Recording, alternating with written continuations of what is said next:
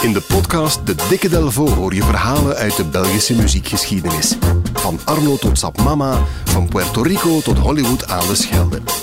Duik mee in het rijke Belpoparchief en ontdek de verhalen achter Belgische muziekparels. Samen met Jan Delvo, onze ervaren gids.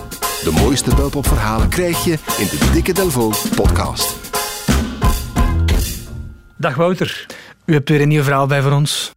Ja, ik heb vandaag iets, uh, iets speciaals bij eigenlijk. Ik, het was een, iets wat ik al lang eens wou laten horen, maar ik kreeg het niet geplaatst. En dus heb ik het vandaag gekaderd als eigenlijk onze Star Spangled Banner. Ken je Star Spangled de, de, de beroemde versie van... volkslied. Gebracht door de beroemdste uitvoering. Jimi Hendrix. Jimi Hendrix. Misschien even laten horen voor mensen die te jong zijn of die het uh, nooit hebben mogen horen van thuis. Dit is eigenlijk het volkslied uh, gebracht door... Jimi Hendrix op Woodstock in 1969 als aanklacht tegen de oorlog in Vietnam.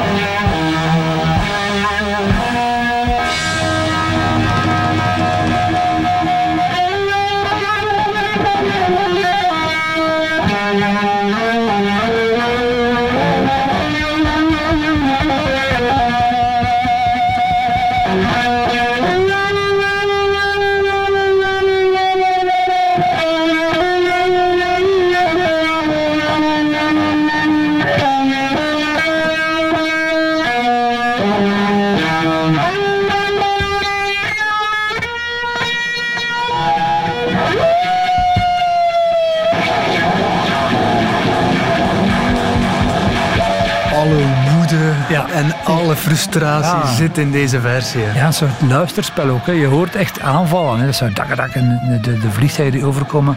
Ja, zo'n legendarisch uh, muziekmoment.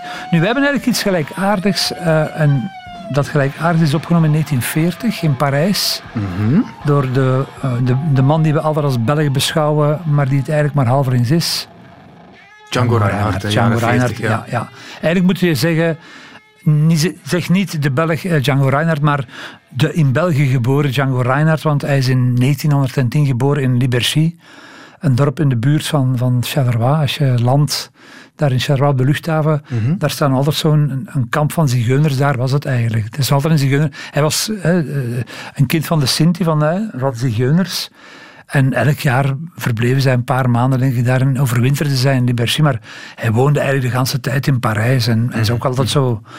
Ja, zijn hele leven heeft hij daar afgespeeld. En net zoals Brel eigenlijk, na hem, is hij meteen door de Fransen ingehaald. En hebben ze hem altijd beschouwd als een uh, van de hunne. Ja, Django Reinhardt, uh, ik denk dat je hem best kan omschrijven als de belangrijkste Europese jazzartiest aller tijden. En voor wie hem niet kent, die man klonk zo.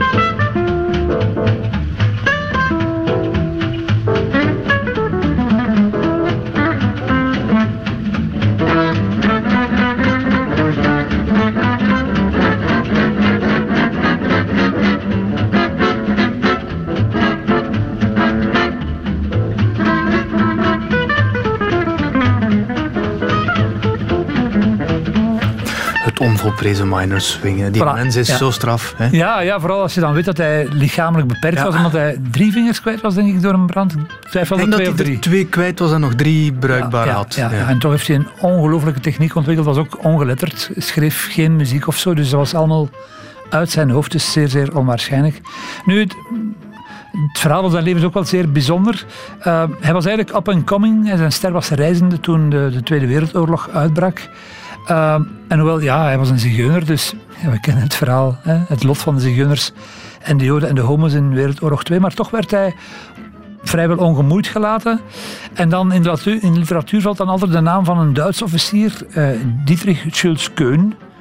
Dat was een jazz-expert. Uh, dat was de man die in 1934 de eerste jazzclub had geopend uh, in Duitsland. En die was ook correspondent voor tal van buitenlandse jazzbladen. Ja, en dan breekt, van, breekt dan de oorlog uit, dus dan verandert alles. Want een van zijn grote vrienden was bijvoorbeeld de, de Fransman Charles Delaunay. En dat was de, de grondlegger van de Hot Club de France. Mm -hmm. Een soort van organisatie van, van, van jazzfanatici. En zoals ik al zei, die oorlog haalt alles overop. Maar die Schultz Koen en die Delaunay blijven ook, uh, ook vrienden.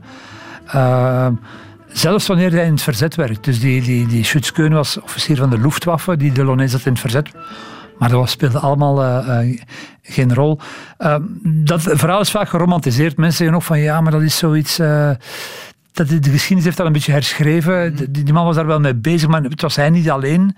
alles is er bestaan foto's van, van dus, die Schutskeun in legerkostuum naast Django Reinhardt. En op die foto's staan ook een aantal zwarte en Joodse artiesten.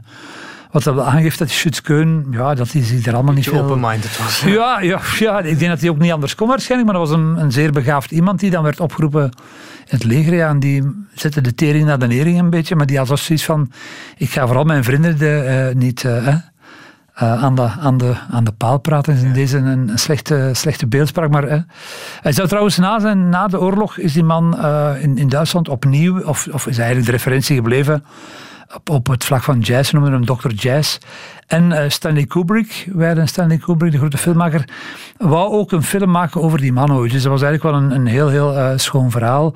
Maar volgens de Djangologen, de mensen die daar dag en nacht mee bezig zijn, uh, was Schultz Keun niet alleen en werd eigenlijk Django beschermd door een, verschillende Duitse officieren die allemaal zot waren van, van jazz. Bovendien, blijkbaar was de houding tegenover jazz in België en Frankrijk ook veel minder rabiaat dan algemeen uh, werd gedacht. Er zijn heel veel jazzconcerten geweest tijdens de oorlogsperiode. Ja, daar werd eigenlijk door de vingers gekeken, vooral omdat ze zo'n uh, zo'n grote fans waren. Ja, ja, ja. Je kan je dat wel inbeelden. Hè? Dus uh, voilà. Muziek verzacht de zeden en zet ook mensen op andere gedachten. Want Django is op een bepaald moment zelfs gevraagd om in Berlijn te komen spelen voor het Duitse opperbevel, omdat ze wel zagen dat hij talent had. Maar dat heeft hij geweigerd. Hij, heeft toen, uh, hij is toen gevlucht. Ze hebben hem opgepakt aan de grens tussen Frankrijk en Zwitserland.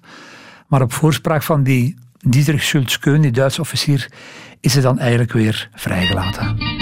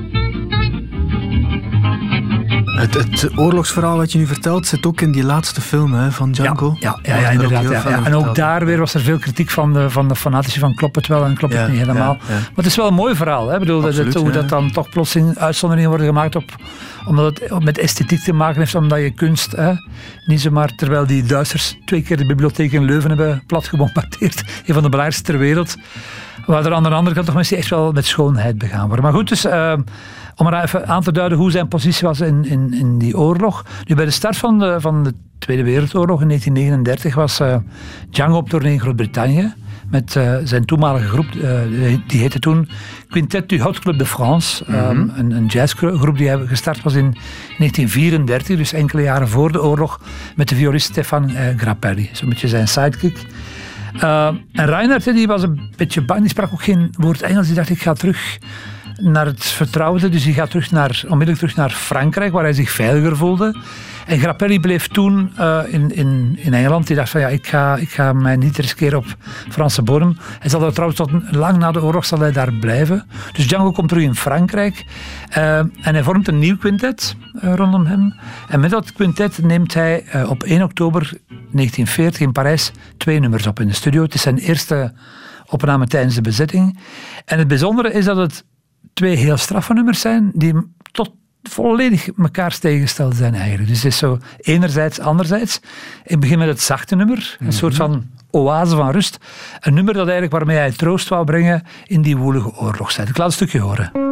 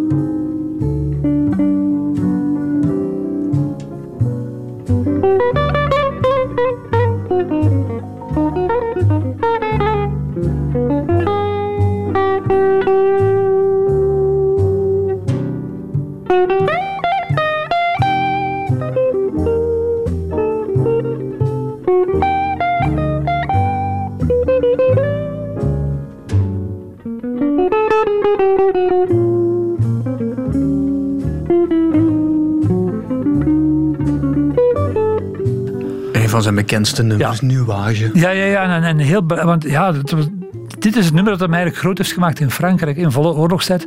En er zijn op dat moment, en dat vond ik wel heel straf, meer dan 100.000 platen van verkocht. Het waren van die 78 toerenplaten. Het was bovendien oorlog. Ik bedoel, uitgaven aan vertier en amusement waren eigenlijk secundair. Dus toch was dat een immense, uh, sloeg dat enorm aan. Een van zijn blijvers. En het andere nummer, dat is al een, een persoonlijke lievering. Dat is eigenlijk dan dat klinkt helemaal anders. Dat heet, het nummer heet Ritme Futur. Ken je het toevallig? Nee, het is een, ja, het is een aanklacht tegen de oorlog. Het is eigenlijk... Als je al die dingen kent, we hebben nu al een paar nummers laten horen, staat er helemaal haaks op eigenlijk. Het is zo'n soort van avant-garde jazz, uh, waarin hij zo de, die, die blitzkrieg, die oorlog in muziek probeert te vertalen. En net zoals bij de Star Spangled Banner in de uitvoering van, van Hendrix, klinkt die, klinkt die melodie ook wel een beetje als geratel van, van, van een machinegeweer. Hij wou dat echt ook zo maakt. Vandaar ook de, de vergelijking.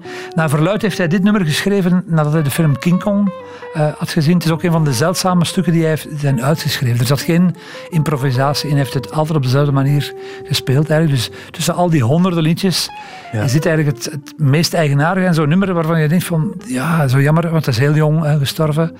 Zeer, zeer jammer. Moest die man in de jaren 60 geboren geweest zijn? Maar ja, zo kan je altijd wel praten. Maar hij, had iets Hendrixiaans in zich, zeg maar. Het was, het was een zeer begaafd uh, gitarist, maar hierin hoor je ook wel wat een, wat een begaafd componist hij ook was.